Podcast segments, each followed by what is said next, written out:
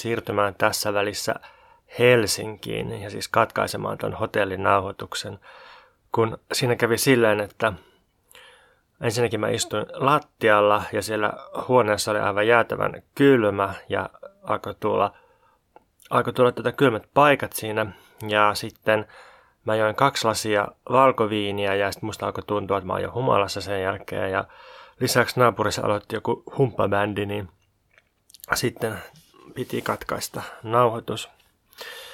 Tota, ennen kuin mä jatkan selittämistä, niin mä haluan ehkä täsmentää vähän tota, kun mä mainitsin marksismin kritiikistä tuossa aiemmin. Tai, tai siitä, että, että miten Deleuze tuossa 73 vuoden esitelmässään arvosteli marksismia siitä, että se on sellaista byrokraattista poliittista ajattelua, jossa pyritään ottamaan kiinni kaikenlaiset karkurit ja alistamaan ne sellaiseen kuriin ja nuhteeseen, niin, niin pitää tosiaan ajatella, että tämä on 70-luvun marksismin kritiikkiä, siis sitä aikaa, kun Suomessa valitsi hyvin kankea ja tylsä taistolaisuus, niin tuona aikana muissakin maissa oli, oli tämmöinen niin marksismin kriisi ja, ja jotenkin niin kivettyminen ja, ja ongelmallinen suhde tietysti Neuvostoliittoon, mutta erityisesti virallisiin kommunistisiin puolueisiin ja, ja sitten valtiokoneistoihin ja, ja parlamentaariseen järjestelmään ja väkivaltakoneistoihin osallistumisen suhteen, niin toi, toi Dölösin itseläinen marksismikritiikki pitää ymmärtää sen kautta. Ja ehkä sitä voi myös laajentaa sillä tavalla, että, että aina on olemassa jonkinlaiset viralliset vastarinnan muodot kunakin aikana. Että kun meillä on, on niin kuin sitä, mitä vastaan me ajatellaan, ää, vaikkapa ihan suoraviivainen uusliberaali ajattelu ja on äärioikeistolaista ajattelua ja konservatiivista ajattelua. Nämä on niin kuin selkeitä, mutta aika helppoja vihollisia. Niin sitten näitä vastaan ajatellessa syntyy sitten virallisia vastarintaisen ajattelun muotoja, joita no, 70-luvun alun Ranskassa edusti marksismi ja psykoanalyysi, ja niitä vastaan Deleuze Gattari sitten kävi aika, aika railakkaasti tuossa Anti-Oidipus-kirjassaan. Niin sitten mitäs nyt Suomessa 2020-luvulla, kun tätä nauhoittelen, niin mitkä voisi olla virallisia vastarinnan muotoja täällä samalla tavalla kuin marksismi ja psykoanalyysi Ranskassa aikoinaan, niin kaikkein epämääräisimmässä muodossa joku semmoinen punavihreä kupla, joista, josta ihmiset myös sen, sen tota, piirin sisällä puhuu, niin se on varmaankin tämmöinen virallinen vastarinnan muoto. Ja jossakin vaiheessa puhuttiin identiteettipolitiikasta, jossain toisessa vaiheessa puhuttiin intersektionaalisesta feminismistä, tai varmaan edelleen puhutaan, ja sitten woke-ajattelu on kanssa ollut semmoinen sekä, sekä niin kritikoiden että sen kannattajien muotoilu. Niin sitten ehkä välillä on miettinyt, että, että tarvittaisiko me täällä Suomessa nytten semmoinen virallisten vastarinnan muotojen – sisäinen kritiikki, mutta just samalla tavalla kuin mitä Deleuze ja Gattari teki, eli ei silleen, että, että niiden niin kuin, että, että se luiskahtaisi just sinne jonnekin uusliberalismiin tai äärioikeistoon tai konservatismiin, vaan nimenomaan sillä, että, että on niin hyvät tavoitteet tietyissä ajattelun suuntauksissa, mutta ne ei mene riittävän pitkälle tai ne jotenkin kääntyy reaktiivisiksi jossain vaiheessa. Vähän niin kuin toi Deleuzein itseläinen marksismikritiikki ei tarkoittanut Marksin itsensä kritiikkiä, niin samoin jos nyt tehtäisiin identiteettipolitiikan tai porvarillisen woke-ajattelun kritiikkiä, niin se ei tarkoita sitä, että hylättäisiin esimerkiksi rodullistettujen feministien nostama poliittinen ajattelu tai että hylättäisiin intersektionaalinen lähestymistapa, vaan pitäisi tutkia, että mikä milloinkin on käyttökelpoista ja mikä kiinni otettua ja reaktiiviseksi käännettyä poliittisessa ajattelussa ja toiminnassa. Itse asiassa Nietzsche ja Marxia Dölösin mukaan yhdistää semmoinen, tai itse kaksi juttua. Se, että, että molemmat puhui todella paljon arvosta ja arvojen tuotannoista. Toki Nietzsche puhui erityisesti niin kuin eettisten tai niin kuin elämälle mieltä antavien arvojen tuotannosta ja Marx taas puhuu taloudellisten arvojen tuotannosta. Mutta, mutta tota, jotenkin niillä on tämmöinen sama ajatus, että, että arvon käsitettä ei voi erottaa maailman ja yhteiskunnan hyvin radikaalista ja kokonaisvaltaisesta kritiikistä. Marx kävi tavarafetisismia vastaan, sitä vastaan, että miten niin kuin kapitalistisen yhteiskunnan tuotteet piilottaa ihmisten väliset valtasuhteet. Ja Nietzsche kävi sitten vähän vastaavasti epäjumalan kuvia vastaan. Nietzschelle epäjumalan kuvat tai epäjumalat tarkoitti muun muassa falskeja metafyysisiä periaatteita, joita piti koputella sitten vasaralla ja, ja tota, selvittää, että minkälainen soundi niistä lähtee ja kestääkö ne sitä koputtelua. Toinen juttu, mikä Nietzsche ja Marxia yhdistää, on se, että, molemmi, molempien perimmäinen tavoite on radikaali luominen. Nietzsche tähtäisi tuohon kaikkien arvojen uudelleen arviointiin ja Marxilla tavoite taas oli vallankumouksellinen kommunistinen toiminta. Joten vaikka Nietzsche inhoskin sosialismia ja piti sosialisteja ja anarkisteja tällaisina niin kuin reaktiivisina, kaunalle rakentuvina poliittisina liikkeinä, niin ehkä Nietzsche ja Marx ja Nietzsche ja kommunismi ei sitten kuitenkaan ole mitenkään älyttömän kaukana toisistaan, tai jotenkin etenee kuitenkin samaan suuntaan. Mikä tämä suunta sitten on, niin mä ajattelin, että mä voisin käsitellä sitä tässä lyhyesti kahden Dölösin haastattelun kautta, ennen kuin mä menen tuohon Dölösin Nietzsche-kirjan viimeiseen lukuun. Nämä on siis 67 ja 68 ilmestyneet haastattelut, jotka löytyy tuolta Dölösin Aavikkosaaret kirjoituskokoelmasta. Ei ole suomennettu, mutta tämä löytyy ranskan lisäksi ainakin englanniksi. Ensimmäisessä näistä haastattelusta Dölös sanoo, että, ja tämän haastattelun nimi on siis Nietzschen naurun purskahdus.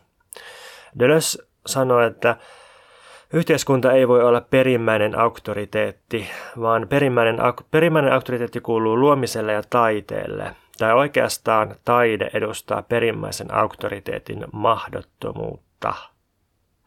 Aina on olemassa korkeampia päämääriä kuin yhteiskunnan ja valtion asettamat päämäärät. Ja tämä nyt liittyy just tuohon virallisen, virallisten vastarinnan muotojen äm, kritiikkiin. Se, että että mua ainakin epäilyttää kaikki sellaiset poliittiset liikkeet ja ajattelusuuntaukset, joissa nousee sellainen kielto, joko suoraan lausuttu tai rivien välissä ilmi annettu kielto keikuttaa venettä sillä, että, että ei kannata arvostella tätä puoluetta, koska se on huonoksi sen kannatukselle tai, tai tällainen sanoma asettuu vastaan puolueen viestinnällistä menestystä tai jos arvostelet tätä, niin sitten itse asiassa pelaatkin äärioikeistoinen pussiin. Ja tämä sataa persujen laariin ja näin, niin, niin tota, okei, okay, kannattaa tietysti olla joskus taktisesti viisas ja miettiä, että mitä ilmaisee milläkin tavalla missäkin, mutta, mutta niin kuin viime kädessä niin se, että meillä on mahdollisuus poliittiseen vapauteen ja hyvään elämään, niin se, se vaatii musta just tätä, tätä luomista – ja sitä, että, että ei voi olla mitään perimmäistä auktoriteettia, vaikka se olisi niin sanotusti hyvien asioiden puolesta ja, ja hyvässä tahdossa. Mä näen, että poliittiset liikkeet jakautuu aika voimakkaasti kahtia sillä tavalla, että onko niiden painopiste kontrolloimisessa ja säätelyssä vai sitten luomisessa.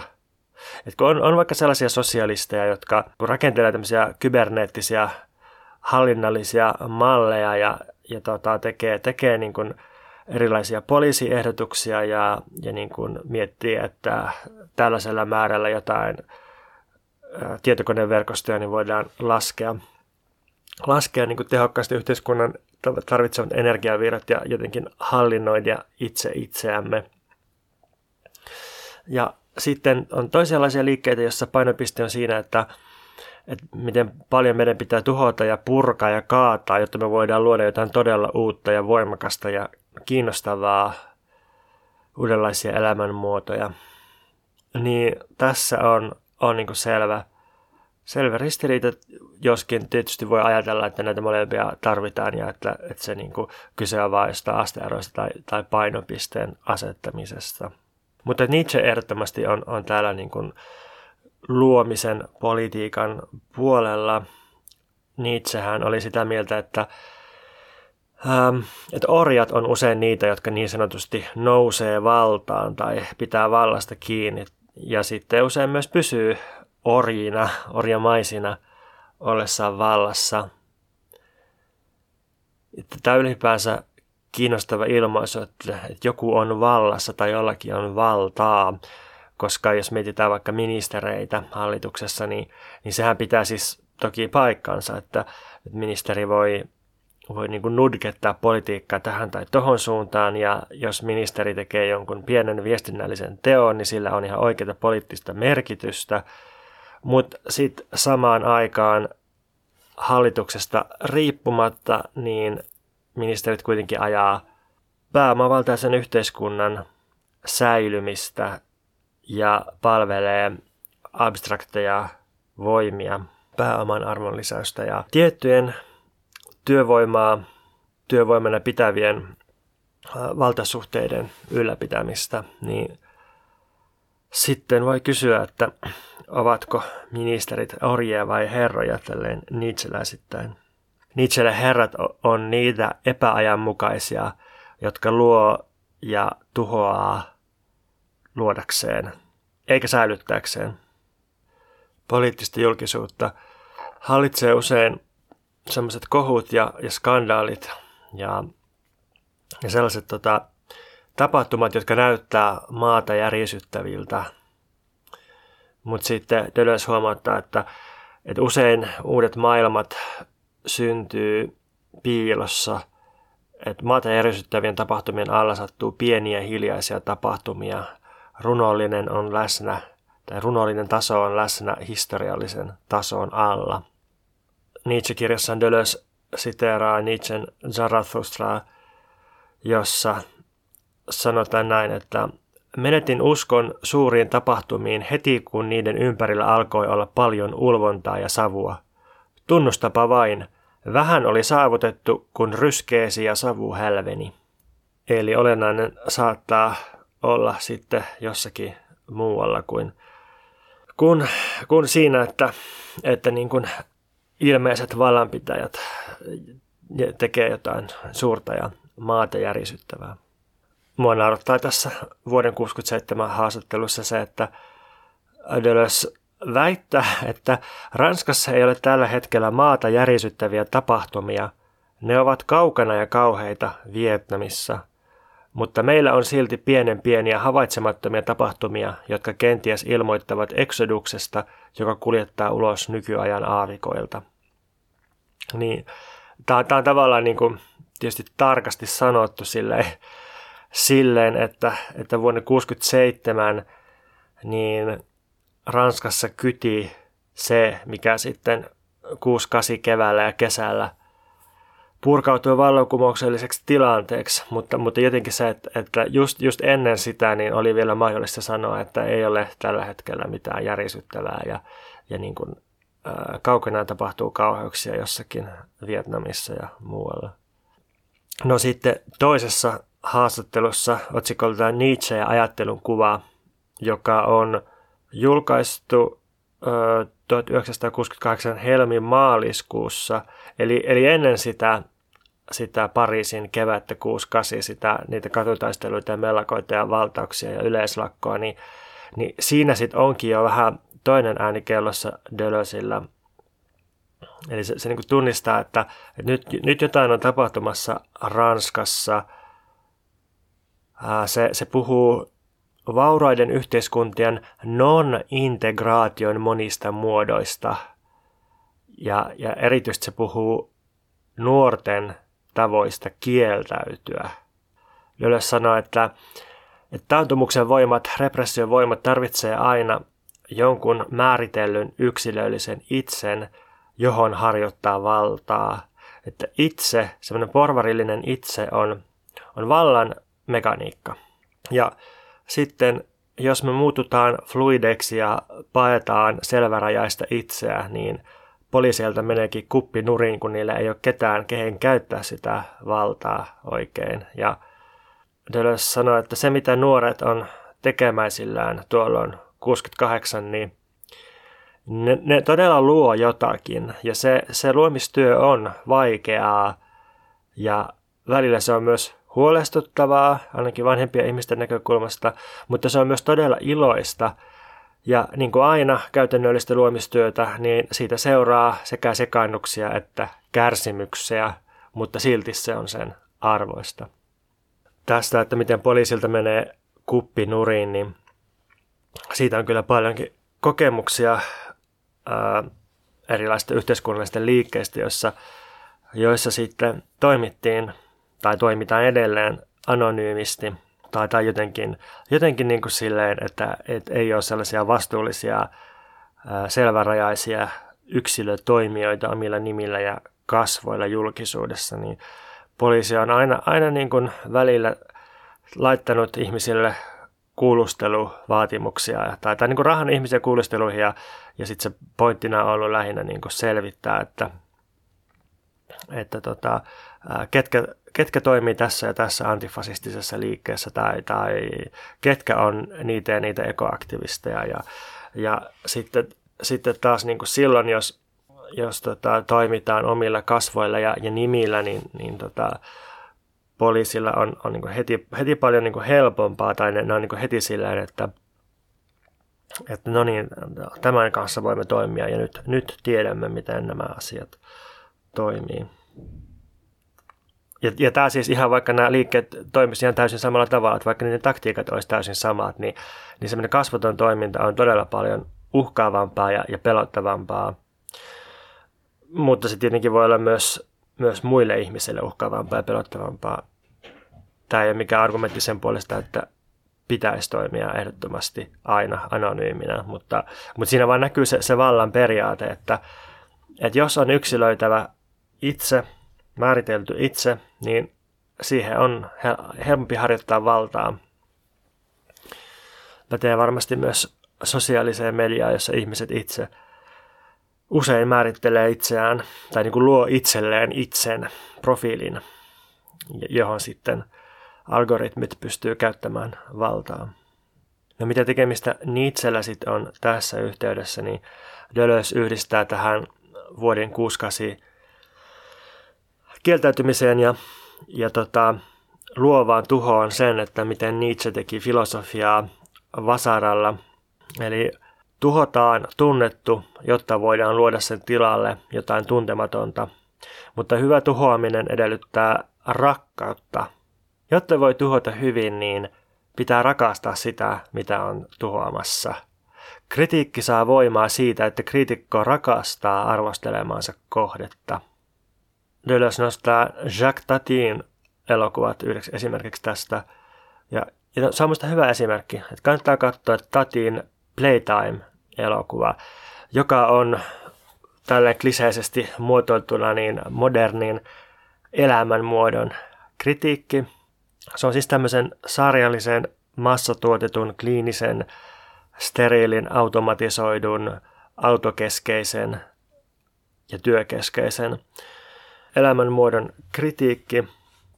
Ehkä voisi ajatella, että se on pop-taiteellinen versio tuosta sitä Chaplinin tehdasleffasta nykyajasta, jossa näytetään, että miten, miten ihmiset on koneellisesti alistettu. Mutta Tati ei tee sitä kritiikkiä mitenkään niin kuin näyttämällä tai alleviivaamalla sellaisen sarjallisen tehdasmaisen suurkaupunkielämän äh, hirveyttä tai epäeettisyyttä tai epäekologisuutta tai, tai mitään tällaista – et se, se ei ole niin kuin opetuselokuva tässä mielessä, vaan se on, niin kuin, se on äärimmäisen kaunis elokuva ja, ja siinä nämä, nämä niin kuin absurdit, epäinhimilliset, sarjalliset rytmit, niin ne, niin kuin, ne on, ne on jotenkin tulee lähelle jotain abstraktia maalaustaidetta välillä se, että miten autot pyörii liikenneympyröissä tai, tai ihmiset menee jossakin pilvenpiirtäjissä portaissa tai, tai tota, ö, työskentelee sellaisissa kubiikkeleissa. Mikä se on suomeksi? Se, sitä alkaa olla aika kauan aikaa, kun toimistossa oli sellaiset, ei ollut työhuoneita, ei ollut avotoimistoja, vaan oli, oli sellaiset niin kuin, ää, niin kuin matarilla seinillä erotetut kopit. Ja toi Playtime, niin se on just sen takia voimakkaalta tuntuva kritiikki ja jotenkin niin kuin esteettisesti ajattomaksi tai ajattomammaksi nouseva kritiikki, että, että siinä näkyy se rakkaus sitä, sitä suurkaupungin ja, ja koneiden ja asfaltin ja teräksen ja, ja lasin voimaa kohtaan. Se ei ole pelkkää semmoista, tai ei, ei siis ollenkaan sellaista reaktiivista tuomitsemista. Ja näin Deleuze muotoileekin itsen pohjalta, että todellinen kritiikki on elämän muotojen kritiikkiä, ei elämän sisältöjen kritiikkiä. Että esimerkiksi kapitalismia tai imperialismia ei kannata arvostella moittimalla niiden virheitä tai sitä, että, ne on niin että niissä on jotain epätotta, koska tämmöinen niin virheiden tai epätoden arvostelu ei lopulta hetkauta ketään. Todellinen kritiikki käy käsiksi muotoihin ja, ja niin kuin niihin taustaehtoihin ja, ja siihen, että mikä on se elämisen tyyli, mitä se kritiikin kohde edustaa tai ei vain edusta, vaan nimenomaan pitää yllä. Ja sen lisäksi todellinen kritiikki puuttuu elämän muotoihin, niin, niin se myös pyrkii luomaan jotakin tämän tarttumisensa pohjalta. Mä oon miettinyt itse tätä siitä näkökulmasta, että että miten pelkkä vastustus tai pelkkä kritiikki ei yleensä aiheuta juuri mitään muuta kuin korkeintaan jarrutusta ja, ja sellaista hidastumista ja, ja hyytymistä. Että vaan luomisen nimissä voi todella vastustaa jotakin tai tuhota jotakin. Ja Suomessa, suomalaisessa kirjallisuudessa on tässä, tästä aika hyvä esimerkki, nimittäin toi Markku Eskelisen ja Jyrki Lehtolan – jo hyvin legendaariseksi noussut jälkisanat kautta sijaanhoito-opas, tämmöinen esseekokoelma tai joidenkin mielestä pamfletti 80-luvun lopulta. Olisiko se ilmestynyt mun syntymävuonna 87? Tämä on kauhean hauska tämä, tämä kirja. Tota, täällä puhutaan siitä, että, että miten niin kuin kirjallisuuskriitikot on lähinnä poliisikoulun reputtaneita tämmöisiä kurinpitotanttoja, haukutaan filosofi Jori von Wright. Sitten suomalainen agraarinen maalaisproosa saa kyytiä. Erno Paaselinnan totiset esseet saa, saa niin kuin täydellisen romutuksen. Kehutaan joitakin postmoderneja yrityksiä tuoda Suomeen sitä, mikä oli 80-luvulla kiinnostavaa esteettisesti – haukutaan suomalaista kirjallisuutta mieskeskeisyydestä ja sitten tylytetään täysin 60-lukulainen väljähtänyt radikalismi, hakutaan tuon ajan muotikirjailijat ja ylipäänsä niin kuin kaadetaan nurin melkein koko suomalainen kirjallisuus, elämä instituutioineen, kriitikoineen, kirjailijoineen 80-luvulla. Ja, ja tämä on, tämä on niin todella railakas ja hauska ja törkeä ja, ja myös todella etevä ja jotenkin niin taitava. Ja ei, ei niin kuin varmasti ole sattuma, että täällä myös lainataan ja käytetään paljon Deleuzeä ja Gatleria.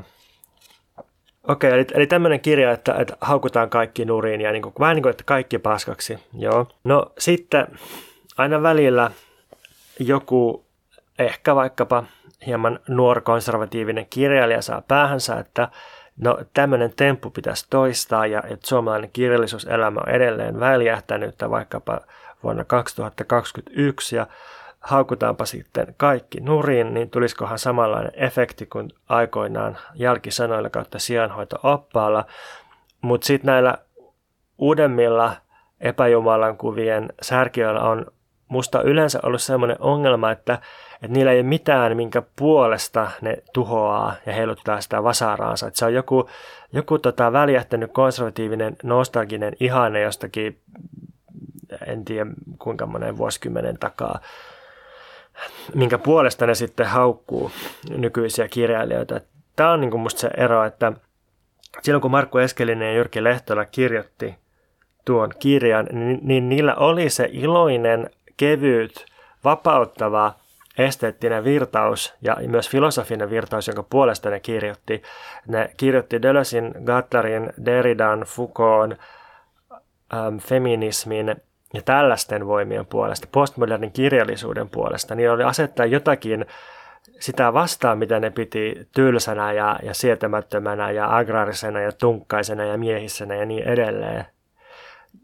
Jos taas käy kaatamaan nykyisyyttä sen, sen mukaan, että tai jos, jos, on, niin kun, jos on asettaa sit tilalle vain joku, joku tota, kuvitelma jostakin ähm, pysähtyneestä esteettisestä laadusta, jonka kriteerit on jostain 20-luvulta tai 50-luvulta, niin, niin se on sitten yhtä tyhjän kanssa, että ei, ei, niin kuin, silloin mikään ei kaadu. Ja mikään ei kaadu myöskään pelkällä kuvittelulla, siis sellaisella, että jotenkin äh, kielletään nykyisyys ja sitten äh, hallusinoidaan jotakin utopioita tai, tai ihanteita tai, tai just niitä nostalgioita sen päälle, vaan, vaan niin kuin ainakin Deleuze muotoilee, että, että jotta me päästään eteenpäin nykyisistä tilanteista, niin meidän pitää tulla masinisteiksi Nietzschen, Marxin ja Freudin esimerkiksi niiden löytämien koneistojen operaattoreiksi. Tämä on just sitä, mihin aikaisemmin viittasin, että, että meidän pitää masinoida, että meidän pitää ottaa jotain todellista tekstejä ja laittaa niihin voimia, jotka saa ne tekstit virtaamaan uusiin suuntiin tai, tai niin räjähtämään johonkin päin.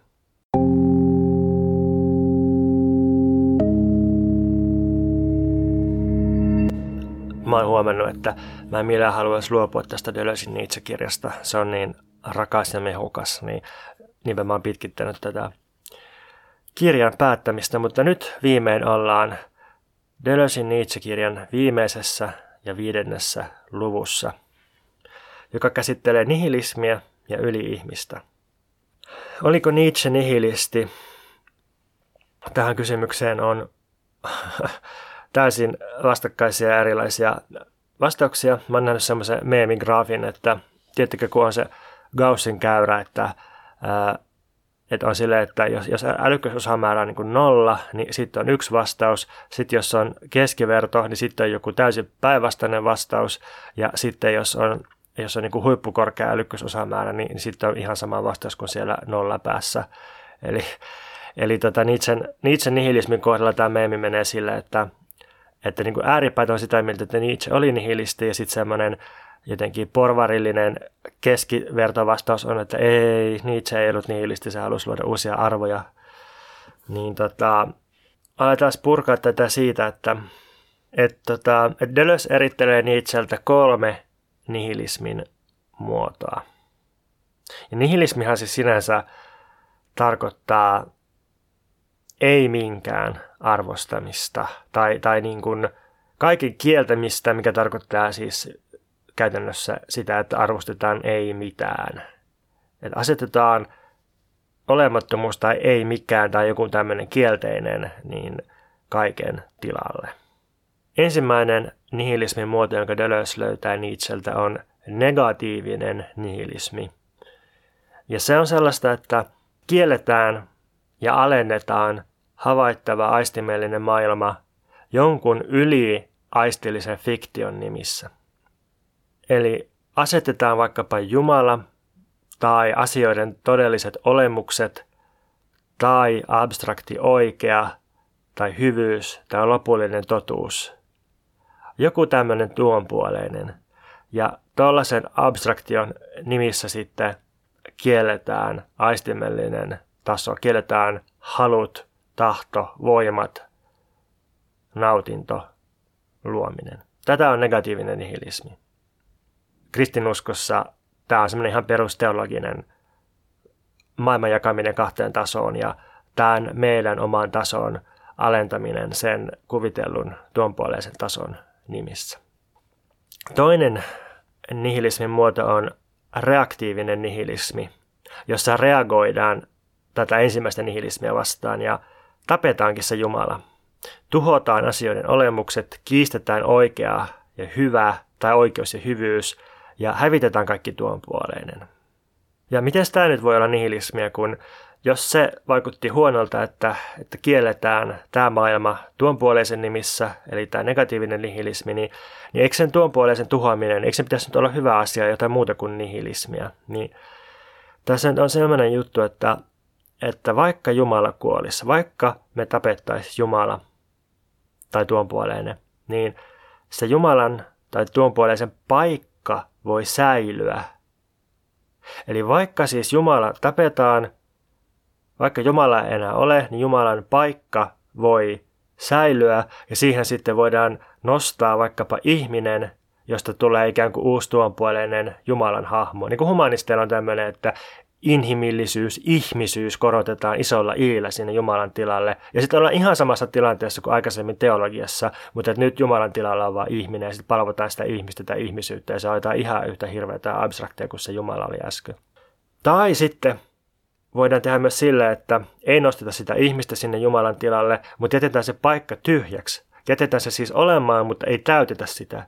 Ja tässä ollaan edelleen reaktiivisen nihilismin tilanteessa. Ei siis riitä, että, että katkaistaan vaikkapa kuninkaan pää.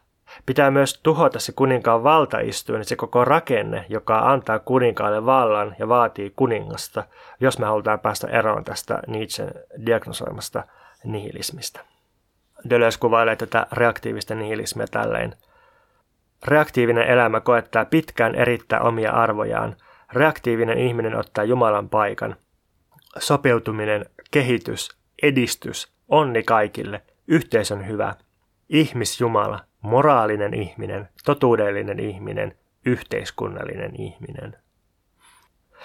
Eli jos toi Jumalalle alistumisen vaihe, toi negatiivisen nihilismin vaihe jos se on sellaista, että, että ihminen on joku vaivainen, maanmatoinen, niin kuin suuren patriarkaalisen Jumalan alla, niin sitten tällainen seuraava vaihe, reaktiivinen nihilismi, niin se on sitä, että, että tota, ihminen ottaa Jumalan paikan ja, ja sitten siitä tulee tämmöinen hyötyajattelija, ihminen tämmöinen kalkyloiva, utilitaristinen, joten, jotenkin niin kuin porvarillinen ja, ja, ja jotenkin sopuusuhtainen ja lattea keskiverto ihminen ja, ja tota, Nietzsche varmasti laskisi tähän kaikki tällaiset efektiivinen altruismi viritelmät, joilla, joilla yritetään ää, perustella poliittinen toiminta just hyötylaskelmilla sen sijaan, että katsottaisiin vaikka elämänmuotoja tai, tai elämän voimakkuutta tai mielekkyyttä. Mikä on sitten nihilismin kolmas muoto, niin mennään siihen kohta, mutta, mutta ennen sitä mä haluaisin puhua vähän vielä lisää dialektiikasta. Melkeinpä koko Dölösin 60-luvun ajattelu on suunnattu dialektiikkaa vastaan ja, ja toi, toi antidialektisuus nousee tässä Dölös-kirjassakin koko ajan esille ja erityisen voimakkaasti tässä viimeisessä luvussa ja sitten, sitten tuossa päätäntöpätkässä, niin, niin, niin nyt mä ehkä niin sain itse kiinni vähän paremmin siitä, että miten tämä voisi selittää tämän, että mitä on dialektiikka tässä yhteydessä. Ja, ja tota, ihan semmoinen varoitus tähän väliin, että filosofian historiassa dialektiikka tarkoittaa vaikka mitä. Platonista alkaen viimeistään. Dialektiikka on muodostettu muinaiskreikan verbistä dia legesthai, joka tarkoittaa keskustelua ilmeisesti alun perin nimenomaan epämuodollista keskustelua. Sikäli kun se tarkoittaa tällaista keskustelua tai kiistelyä tai väittelyä, niin, niin siitä ei ole kyse tässä Dölösin dialektiikkakritiikissä.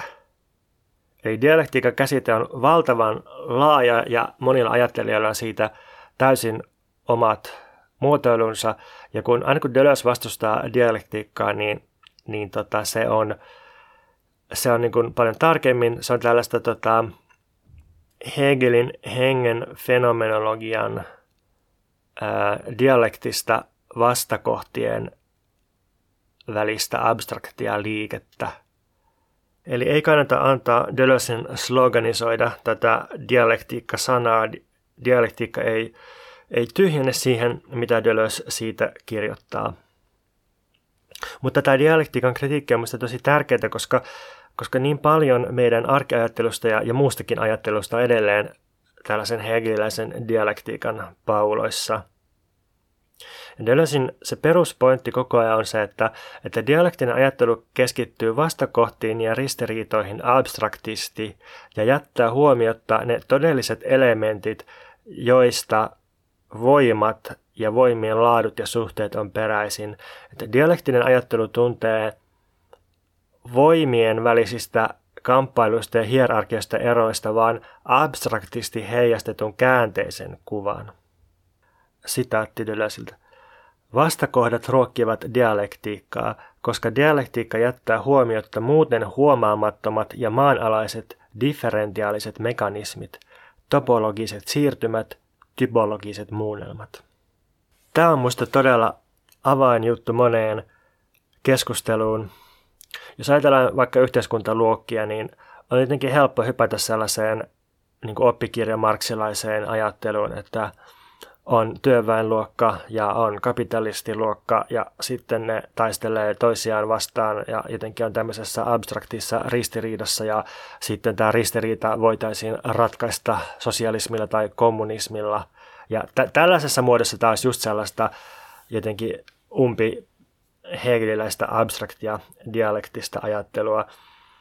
Mutta sitten tällaista Deleuze-läis Nietzscheläisestä näkökulmasta, niin niin, niin tämä on vain niin abstrakti heijasteinen kuva siitä, mitä todella tapahtuu. Ää, todellisuudessa luokat muodostuu just näistä huomaamattomista ja maanalaisista siirtymistä ja muunnelmista ja, ja eron prosesseista. Siis ihan vain sillä tavalla, että, että tätä luokat ei ole olemassa mitenkään ennalta tai itsenäisesti, vaan, vaan niitä koko ajan pitää tuottaa esimerkiksi rajakontrolleilla – tuottamalla paperittomuutta, asettamalla ihmisiä eriarvoisen asemaan sosiaaliturvan kautta, työttömyystuolla karensseilla, velkaannuttamalla vaikka ihmiskaupalla. Ja, ja tällaiset niin kuin, eroja tuottavat, välillä tosi hienojakoisetkin mekanismit, niin nämä on ne, mikä niin kuin, tuottaa sen todellisen luokan. Ja sitten voidaan edelleen, siis voidaan puhua rodullistamisesta, voidaan puhua sukupuolittamisesta, voidaan puhua nykyään julkisuudesta ja, ja tota, jostakin niin kuin vaikka someseuraajien määrästä, toimeentulon varmuudesta tai epävarmuudesta, omaisuustuloista, osakesalkuista. Kaikki tällaiset mekanismit tuottaa luokkaa ja niin kuin, rakentaa sitä luokkien kompositiota. Ja, ja vastaavasti siellä kapitalistipuolella niin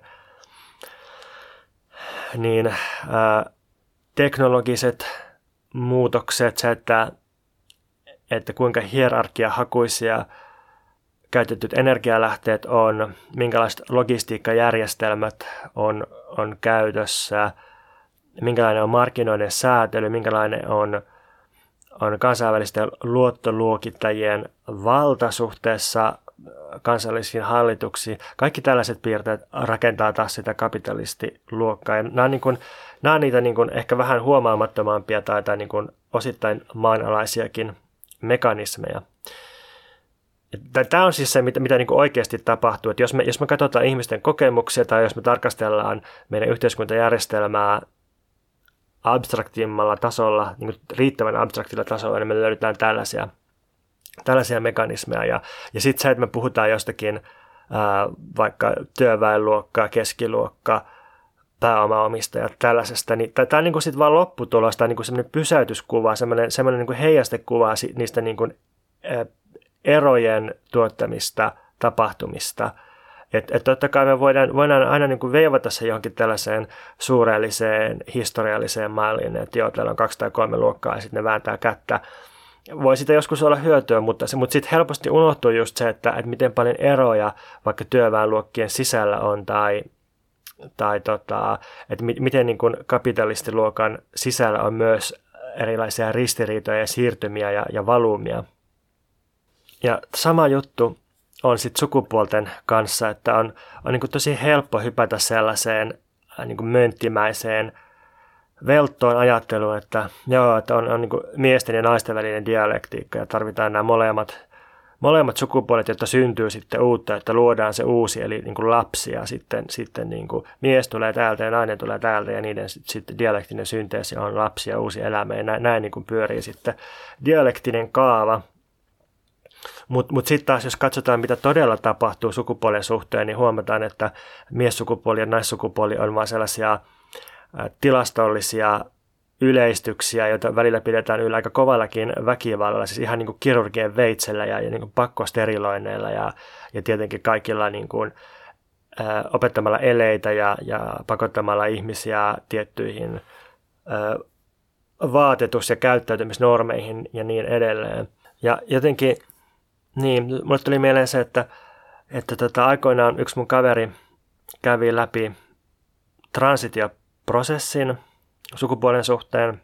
Eli siis sai, sai tota juridisen sukupuolen vastaamaan sen, sen niin kuin kokemaa sukupuolikokemusta ja sitten käytti hormoneita ja kaikkea tällaista, mikä tuki sitä transitiota. Ja sitten musta oli kiinnostavaa, että se, sen vanhemmat on kotoisin syvältä maaseudulta ja on ammatiltaan maanviljelijöitä, niin sitten olisi ehkä voinut olettaa, että ne vanhemmat olisi suhtautunut jotenkin taantumuksellisesti tähän transitiohommaan ja olisi jotenkin luonnon nimissä ehkä voinut kauhistella sitä, että mitä nyt tällaista mennään luonnon rajoja ylittämään. Mutta itse asiassa ne vanhemmat olikin aika tukevia just sen takia, että ne oli ammatiltaan maanviljelijöitä ja ne oli todella tekemisissä suurten eläinjoukkojen kanssa, tai, tai okei, ei, ei ehkä niin kuin massamittaisten eläinjoukkojen, mutta et, et niin kuin sellaisten, että ne näki niin kuin, että jatkuvasti, että millaisia eläinyksilöitä syntyy, mutta ne vielä pystyy olemaan tekemisissä niiden eläinten kanssa sillä, sillä tasolla, että ne niin kuin todella tunsi ne eläimet. Ja sitten ne tiesi, että luonnossa eri eläinlajeilla jatkuvasti syntyy sellaisia yksilöitä, jotka ei oikein sovi siihen sukupuolibinääriin. Että et, tota, että joku niin kuin, vaikka, vaikka sukuelimet tai, tai tota, ulkomuoto tai, tai käytös tai joku niin kuin aiheuttaa sen, että ei voida ihan niin kuin sanoa, tai että se on vähän niin kuin mielivaltaista yrittää sukupuolittaa sitä jompaan kumpaan. Ja, ja vaikka tämmöinen niin kuin non-binaarisuus tai, tai intersukupuolisuus on nyt eri asia kuin monien ihmisten transitioprosessit, niin silti tämmöinen luonnossa havaittu monimuotoisuus ja epämääräisyys aiheutti näillä maanviljelijä vanhemmille sen, että ne suhtautuikin aika avoimesti ja luonnollisena tähän mun ystävän transitioprosessiin. Niin, tämä nyt on vain taas sellainen esimerkki, että todellisuudessa luonto on sukupuolen suhteen niin kuin valtava määrä eroja ja epämääräisyyksiä ja ailehtelevaisuuksia ja erojen tuotantoa. Ja totta kai me voidaan aina tehdä jotain tilastollisia yleistyksiä ja abstrahointeja, että no pääosin on niin kuin tässä eläinlajissa on, niin kuin on, on uros ja on naaras ja ok, mutta, mutta että se pitää aina vaan muistaa se, että tämä, tämä niin kuin binäärisuus on jotakin tuotettua ja abstrahoitua ja, ja tota, viime kädessä se tekee väkivaltaa todellisuuden monimuotoisuudelle. Ja tämä on aika lailla se kritiikki, minkä Deleuze Nietzschen kautta suuntaa dialektista ajattelua vastaan. Että dialektiikka ei ymmärrä asioiden mieltä, koska se jättää huomiota asioiden konkreettisen toiminnan, siis että minkälaiset voimat maailmassa, asioissa, ilmiöissä todella toimii.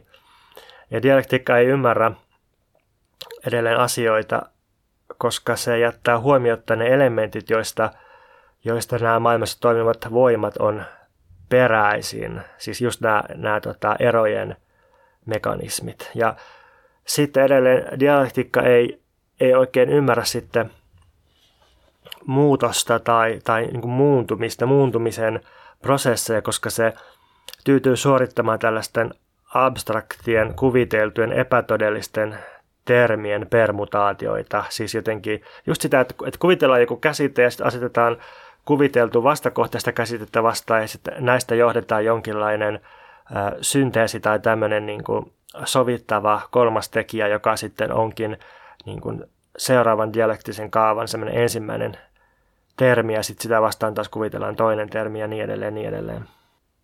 Deleuze muotoilee, että dialektiikan esittämät ratkaisut on kuvitteellisia, koska sen asettamat ongelmatkin on kuvitteellisia. Ja tämä nyt sitten valitettavasti tarkoittaa sitä, että, että niin upeata ja, ja kaunista ja kiinnostavaa kuin Hegelin ja vaikka sellaista hegeliläistä kuin Slavoj Zizekin ajattelu on, niin, niin ajattelu on sit pitkälti aika kuvitteellista abstraktia pyörittelyä, jolla on sitten harmillisen vähän mieltä, kun, kun yritetään vaikka tehdä sellaista politiikkaa, joka, joka jotenkin johtaisi ehkä mielekkäämpään elämänmuotoon. Tuon Sisekin kohdalla se tarkoittaa esimerkiksi sellaista, että, että Sisek on aina tekemässä sellaisia abstrakteja nurinpäin kääntöjä tai, tai jotenkin niin kuin tyhjiä provokaatioita, että jos, tota, jos vasemmisto vastustaa militarismia ja puolustaa vapaata liikkuvuutta ja pakolaisten oikeuksia, niin sitten Sisek onkin sillä, että itse asiassa me voidaan ratkaista nykyinen siirtolaisongelma vaan sillä tavalla, että me saadaan armeija pyörittämään jotain siirtolaisten vastaanottokeskuksia Pohjois-Afrikkaan. Ja, ja sitten niin kuin tällaisilla provokaatioilla ei tee yhtään mitään, kun nämä ovat tämmöisiä, tämmöisiä niin kuin abstrakteja jotenkin kieltoja tai, tai niin kuin abstrakteja vastakuvia siitä, että mikä on joku vallitseva mielipide jossakin poliittisessa ryhmässä milläkin hetkellä. Deleuze kirjoittaa, että dialektiikka on kaunan ja huonon omatunnon luonnollinen ideologia. Se on ajattelua nihilismin perspektiivissä ja reaktiivisten voimien näkökulmasta. Se on joka puoleltaan pohjimmiltaan kristillistä ajattelua. Se on kyvytöntä luomaan uusia tapoja ajatella, uusia tapoja tuntea. Dialektiikka pystyy tekemään just tämmöisiä nurinpäin kääntöjä ja kieltoja, mutta sitten ne ei pysty irrottautumaan siitä, mikä on niiden kulloinenkin vihollinen. Ne pystyy vaan niin kuin asettamaan jonkun negatiivin siitä. Esimerkiksi se, että, että saatanan palvonta tai, tai niin kuin sen johdannaiset, niin nehän on kristinuskoa. Ne on vain niin negatiivi kristinuskosta. Ne on ihan yhtä kristillisiä kuin hurskaat lahkolaiset. Et se on vaan niin kuin, saatanan palvonta on vaan dialektinen nurinpäin kääntö kristinuskosta, mikä ei yhtään niin kuin erota, erota sitä kristinuskosta, vaan, vaan niin kuin, ö, saa sen ehkä vielä, vielä tiukemmin kristinuskon ja, ja tota, teologian alaisuuteen. Ja, ja tämmöinen niin Deleuze-Nietzscheläinen suhde kristinuskoon nostaa sitten eroon ottaminen, etäisyyden ottaminen ja, ja tota, niin kuin, myöntämisen kautta jonnekin muualle siitä kulkeminen.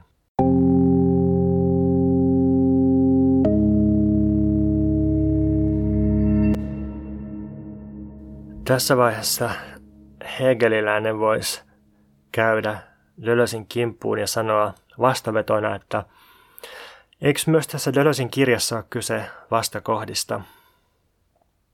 Esimerkiksi myöntämisen ja kieltämisen vastakohdasta. Et eikö tässä koko ajan pelata sillä, että, että myöntäminen on hyvä juttu ja kieltäminen on huono juttu? Et pääseekö Dölösin ajattelu sitten karkuun tällaista vastakohtien dialektiikkaa, niin tässä tota, tulee musta kiinnostava siirto Deleuzelta, joka on pikkusen hankala selittää, mutta, mutta tämä on semmoinen, mikä niinku toistuu Deleuzein tuotannossa myöhemmin, joten sikäli tuntuu tärkeältä. Että tämmöinen vastakohtaisuus on olemassa vain, vain kiellon näkökulmasta. Siis, että kielto on myöntämisen vastakohta. Jos me tarkastellaan kiellon suhdetta myöntämiseen, niin tämä on kyllä vastakohtaista. Mutta jos me tarkastellaan myönnön suhdetta kieltoon, niin kyse ei ole enää vastakohdasta, vaan eroamisesta.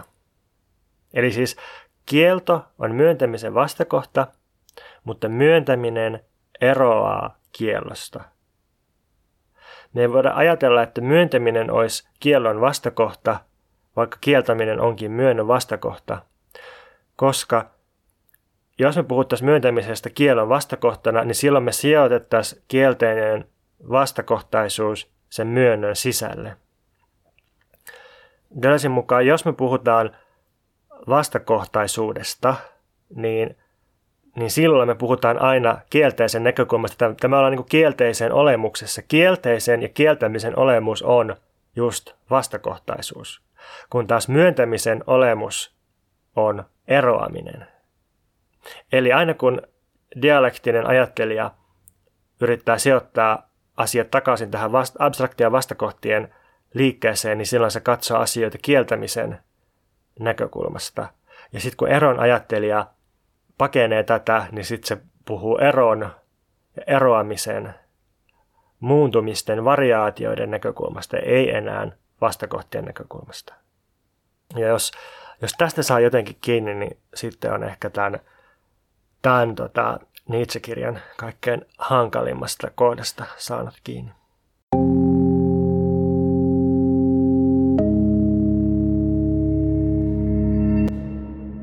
Palataanpa sitten siihen nihilismiin. On varmaan selvää, että Nietzsche hakee jotain tapaa voittaa nihilismi. Ja Deleuze muotoilee tämän kysymyksen, että miten se sitten voitetaan, niin, niin se voitetaan kiihdyttämällä sen läpi akseleroimalla nihilismi. Tähän astiset nihilismit on ollut epätäydellisiä. Ja niinpä Deleuze kirjoittaa, että nihilismin voittava uudelleenarviointi on ainoa täydellinen ja loppuun saatettu nihilismin muoto. Nihilismi voitetaan, mutta nihilismi voittaa itse itsensä. Kun on ne nihilismin kolme muotoa, ja jos eka oli tosiaan se negatiivinen nihilismi, että kielletään maailma jonkun tuonpuoleisen nimissä, toinen on reaktiivinen nihilismi, eli tuhotaan se tuonpuoleinen, mutta jätetään sen paikka ennalleen tai korotetaan joku toinen sinne paikalle.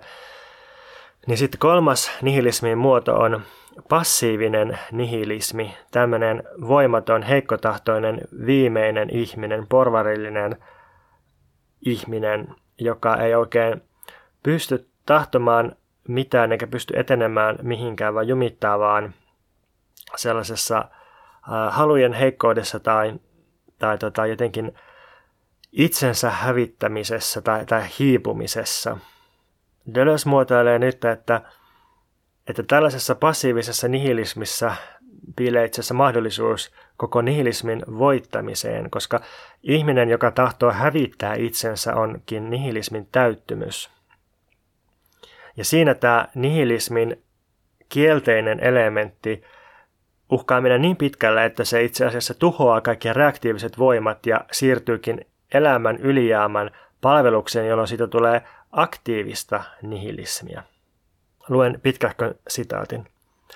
Tuhoamisesta tulee aktiivista sillä hetkellä, kun reaktiivisten voimien ja ei minkään tahdon liiton ollessa ohi, ei minkään tahto kääntyy ja siirtyy myöntämisen puolelle, käy suhteeseen reaktiiviset voimat tuhoavan myöntävän vallan kanssa.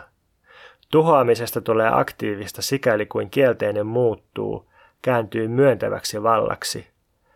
Tulemisen ikuinen ilo joka julistaa itsensä hetkessä, katoamisen ilo, katoamisen ja tuhoon myöntäminen. Sellainen on Dionyysisen filosofian ratkaiseva vaihe, vaihe, jossa kielto ilmaisee elämän myöntämistä, tuhoaa reaktiiviset voimat ja palauttaa toiminnalle sen oikeudet. Kiellosta tulee myöntämisen vallan ukkosen jyrähdys ja salama. Kiihdyttämällä nihilismia ja kääntämällä passiivinen nihilismi aktiiviseksi nihilismiksi voidaankin ottaa se nihilismin kieltävä elementti myöntämisen vallan puolelle, jolla me ollaan voitettu nihilismi. Mutta tämä ei ole mitenkään helppo juttu, koska nykyinen ihminen, koko ihmislaji on käytännössä nihilistinen eläin. Niinpä, jotta me voidaan voittaa nihilismi, niin meidän täytyy voittaa myös ihminen, ylittää ihminen. Täytyy siis saavuttaa yli-ihmisyys. Mitä on tämä Nietzschen kuuluisa yli-ihminen, niin niin kuin aikaisemmin tässä podcast-sarjassa on puhuttu, niin se ei ole tosiaan mikään tietty yksilö. Nietzsche joskus tietysti härnää noissa kirjoissaan nostamalla jonkun hirmuhalitsijan historiasta, esimerkiksi yli-ihmisestä, mutta sitten siinä ehkä enemmän kyse siitä elämän muodosta tai, tai niin kuin niistä rikkovista voimista, jotka sen yksilön kautta tulee esiin, eikä siitä, että tämä yksilö olisi yksilönä just esikuva. Eli nihilismin voittaminen, vapautuminen kaikesta kaunasta syyllisyydestä ja huonosta omatunnosta tarkoittaa myös ihmisen ylittämistä ja tuhoamista.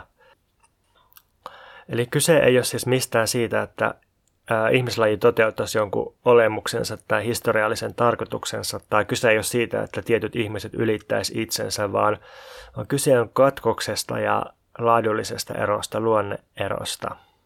Ja, ja siis nimenomaan erosta, että jos nyky-ihmisen muodostaa kielto, kieltävä ajattelu, tämmöinen vastakohtainen ajattelu, niin sitten erosta ja eron ajattelusta, eron elämänmuodosta, eron myöntämisestä voi seurata yli-ihminen. Ja tulipa tässä mieleen tämmöinen ajatus, jonka aivan ilmaiseksi tarjoan tähän väliin, että kun nykyään puhutaan antroposeenista, eli ihmisen geologisesta luonnontieteellisestä aikakaudesta, niin Nietzsche voisi varmasti voinut olla hyvin samaa mieltä tästä, että me eletään antroposeenia, ihmisen, viimeisen ihmisen aikakautta, eli siis reaktiivisen, kaunaisen, nihilistisen ihmisen aikakautta. Ja jotta tästä päästään yli, niin ehkä me tarvitaan yli antroposeeni, eli yli-ihmisen aika, joka ei ole tosiaan minkään ylivertaisen ihmisyksilön aikaa, vaan ihmisen jälkeisen lajin aikaa. Dölösin mukaan tätä yli-ihmisyyttä määrittää ensinnäkin uusi tapa aistia, toiseksi uusi tapa ajatella. Esimerkiksi ajatella ilman Jumalaa tai Jumalan paikkaa, ajatella tämänpuoleisesti immanentisti. Ja kolmanneksi sitä määrittää uusi tapa arvioida, eli kaikkien arvojen uudelleen arviointi. Kaikkien arvojen uudelleen arviointi on Nietzschen viimeinen projekti, suuri hanke, joka sille jää pahasti kesken. Se ehti lähinnä viitata siihen epäjumalten hämärässä ja sitten julkaista siitä tuon Antikristus-kirjan, mutta muuten se on lähinnä muistiinpanoista ja fragmenteista sitten koottavissa. Deleuze kokoaa sen määrittelemällä, että, että tässä kaikkien arvojen uudelleen arvioinnissa niin vallantahdon laatu muuttuu sillä tavalla, että arvot ja arvojen arvot ei ole enää peräisin kielteisestä. Elämältä ei viedä enää arvoa, vaan elämä myönnetään. Kielteinen asetetaan myöntämisen vallan alle ja Tunnetut arvot kritisoidaan nurin. Sitaatti. Tähän asti tunnetut arvot menettävät kaiken arvonsa. Suvereeni myöntö ei eroa tästä kaikkien tunnettujen arvojen tuhoamisesta, vaan tekee tuhosta täydellisen. Vähän samalla tav- tavalla voi ajatella, että Marxin kommunismi kaiken olemassa olevan armottomana kritiikkinä ja todellisena liikkeenä, joka tekee lopun nykyisestä yhteiskunnasta, niin on myös tällaista täydellistä tuhoa, jotta voidaan luoda jotain tuntematonta ja mielekkäämpää. Ja ennen kaikkea tämä kaikkien arvojen uudelleenarviointi tarkoittaa myöntämistä. Sitä, että, että tota, kun reaktiivisilta arvoilta viedään niiden arvo ja pystytetään aktiivisia arvoja, niin tämä kaikki edellyttää kielteisen muuttumista myönteiseksi.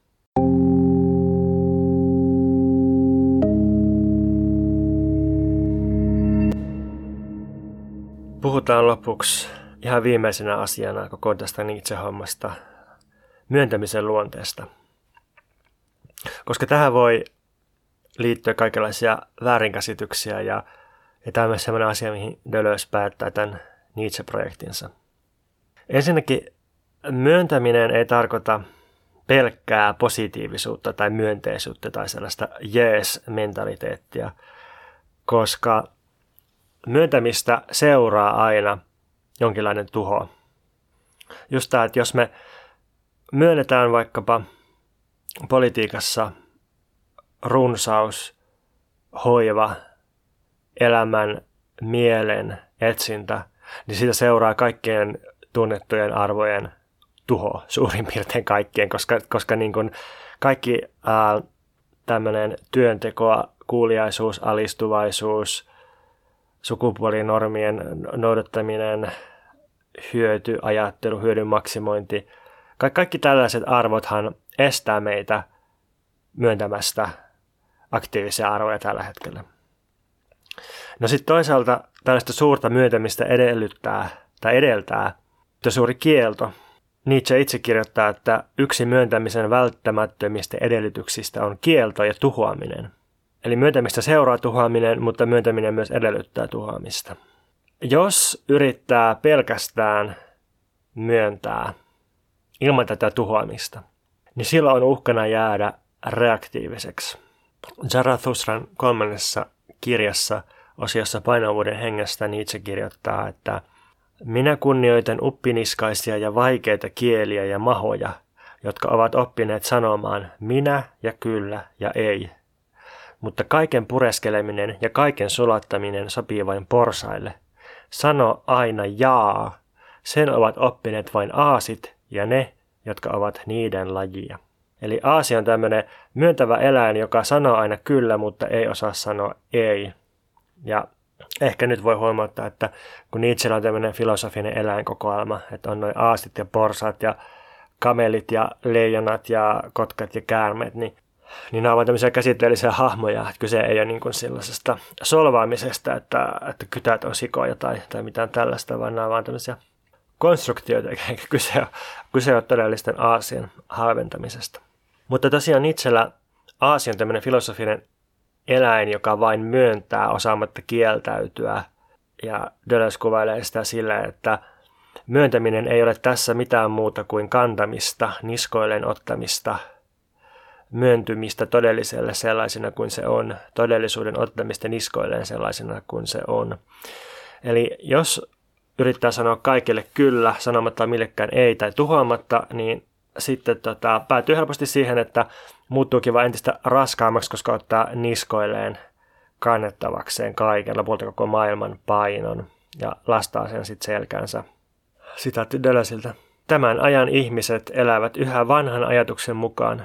Todellista ja positiivista on kaikki, mikä painaa. Todellista ja myöntävää on kaikki, mikä kantaa. Tämä todellisuus, joka yhdistää kamelin ja sen taakan sekoittaakseen ne samaan kangastukseen, ei kuitenkaan ole muuta kuin autiomaa, autiomaan todellisuus, nihilismi. Eli jos me käsitetään myöntäminen todellisuudelle alistumiseksi tai tämmöiseen niin kuin todellisuuteen kiinnittymiseksi, siihen, siihen niin kuin jämähtämiseksi, niin sitten me päädytään kantamaan todellisuuden taakkaa ja, ja tota, se on tällaista raskasta aasin tai kamelin kuormajuhdan elämää. Mutta me tosi helposti mennään tähän, että että me ajatellaan, että jotenkin hyvää on se, mikä tuntuu painavalta ja, ja raskalta ja jotenkin tämmöiset just, että jokaisen on velvollisuus samalla tavalla toimia hyvän tekeväisyyden eteen tai postata someen se, mikä kaikki muutkin postaa ja, ja että eihän se nyt kivalta aina tunnu ja onhan se raskasta ja ikävää, mutta se on velvollisuus ja se on hyvästä, niin, niin kaikki tämmöinen on just tällaista aasin myöntämistä ja, ja kantamista, joka lopulta vaan – päätyy raskauttamaan elämää ja, ja, ja kuljettaa sen nihilismin sinne autiomaahan, autiomaan todellisuuteen. No jos yksi uhka tässä, kun puhutaan myöntämisestä, niin on tämä, että ei ole minkäänlaista kieltoa, kieltäytymistä tai tuhoamista, niin sitten toinen uhka on se, että, että on hyvinkin sitä kieltämistä ja tuhoamista, mutta että se on surullista tuhoamista. Deleuze vertaa, että vähän niin kuin on ihmisiä, jotka on humalassa surullisia, niin on ajattelua, joka on surullista silloin, kun se tuhoaa tai on traagista. Ja, ja tämä on just sitä kaunan ajattelua, sellaista, sellaista niin kuin surumielistä ja, ja raskauttavaa kritiikkiä ja tuhoamista, jossa ei ole sitä, sitä niin kuin iloista oman asettamista ja sitä, sitä niin kuin nautinnollista eroavaa liikettä. Ehkä tämän kaiken ja myös koko Deleuzein Nietzsche-kirjan voisi vetää yhteen tämmöisellä sitaatilla – Tuon suomennuksen sivulta 237-238. Maailma ei ole tosi eikä todellinen, vaan elävä. Eläminen on arvioimista. Ei ole olemassa ajatellun maailman totuutta, eikä aistittavan maailman todellisuutta. Kaikki on arvioimista, jopa ja ennen kaikkea aistittava ja todellinen. Myöntäminen ei ole niskoilleen ottamista, olevan hyväksymistä, vaan elävänä vapauttamista – sen päästämistä vapaaksi. Myöntäminen on keventämistä, ei elämän panemista korkeampien arvojen painon alle, vaan sellaisten uusien arvojen luomista, jotka ovat elämän arvoja jotka tekevät elämästä kevyttä ja aktiivista. Tarkasti ottaen luomista on olemassa vain silloin, kun emme todellakaan erota elämää siitä, mihin se pystyy, vaan käytämme elämän ylijäämää uusien elämän muotojen keksimiseen. Mä oon merkinnyt tähän sitaattiin, että mä oon muuttanut tota suomennosta. En muista, mitä mä oon muuttanut siitä, mutta jotakin. Mutta yleisesti täytyypä tässä ohimennen kiittää Tapani Kilpeläistä tuon Nietzsche ja filosofia-kirjan suomentamisesta, koska kielellisesti se on musta aika hieno, hieno työ. Mutta siis toi, toi äskeinen sitaatti tosiaan ilmaisee sen, että miten Nietzschelle tai Deleuzeille olennaista ei ole se, että mikä on totta tai epätotta tai todellista tai epätodellista, vaan olennaista on elämän erilaisten tyylien ja olomuotojen arviointi. Ja kaikki, mitä me havaitaan ja koetaan, on itsessään jo tulkintaa. Kaikki meidän teot on itsessään jo jostakin näkökulmasta ilmaistua tulkintaa elämän muodosta ja, ja niitä ylläpitävistä ja muodostavista voimista. Ja sitten tuossa tuli myös se, että myöntäminen ei ole tosiaan harteilleen ottamista tai tämmöistä raskaan taakan kantamista, vaan se on jotain keventävää luomista. Tässä on koko Dölösen ja Nietzschen ohjelma tässä kohtaa. Ja taide on sitten se, mikä Nietzschellä voi toteuttaa tämän, tämän koko ohjelman just sen takia, että, että taiteessa ilmenee tämmöinen luova myöntäminen, joka ei ole mitään vaikkapa puolueen kannattamista tai yleisen mielipiteen hyväksymistä tai velvollisuuksien moraalin kantamista, vaan se on yksinkertaisesti luomista. Taiteellisen luomisen kautta me voidaan päästä siihen, että, että me pystytään myöntämään itse myöntäminen. Pystytään siirtymään olemisen ajattelusta tulemisen ajatteluun tai tulemisen olemisen ajatteluun. Pystytään siirtymään yhden ja yksilön ajattelusta moneuden ajatteluun ja moneuden yksilön ajatteluun. Pystytään siirtymään sattuman tai välttämättömyyden ajattelusta sattumaan välttämättömyyden ja välttämättömyyden sattuman ajatteluun pystytään siirtymään vastakohtaisen kielen ajattelusta iloisen ja valikoivan eron ajatteluun. Pystytään tanssimaan, koska tanssiminen muuttaa raskaan keveäksi ja myöntää tulemisen olemisen. Pystytään nauramaan, koska nauru myöntää moneuden ja moneuden ykseyden ja muuttaa kärsimyksen iloksi. Pystytään leikkimään, koska leikki myöntää sattumaan ja sattuman välttämättömyyden ja muuttaa nopan heiton leikkinä matalan korkeaksi. Ennen kaikkea kaiken tämän myötä meillä on ehkä jotain omaa, joku oma näkökulma, oma perspektiivi, oma valta, oma voima maailmaan. Ja me pystytään vetämään meidän panokset pois pelistä, joka ei tunnu meidän omalta, ja me voidaan heittää noppaa meidän omassa myöntämisen myöntämisen pelissä.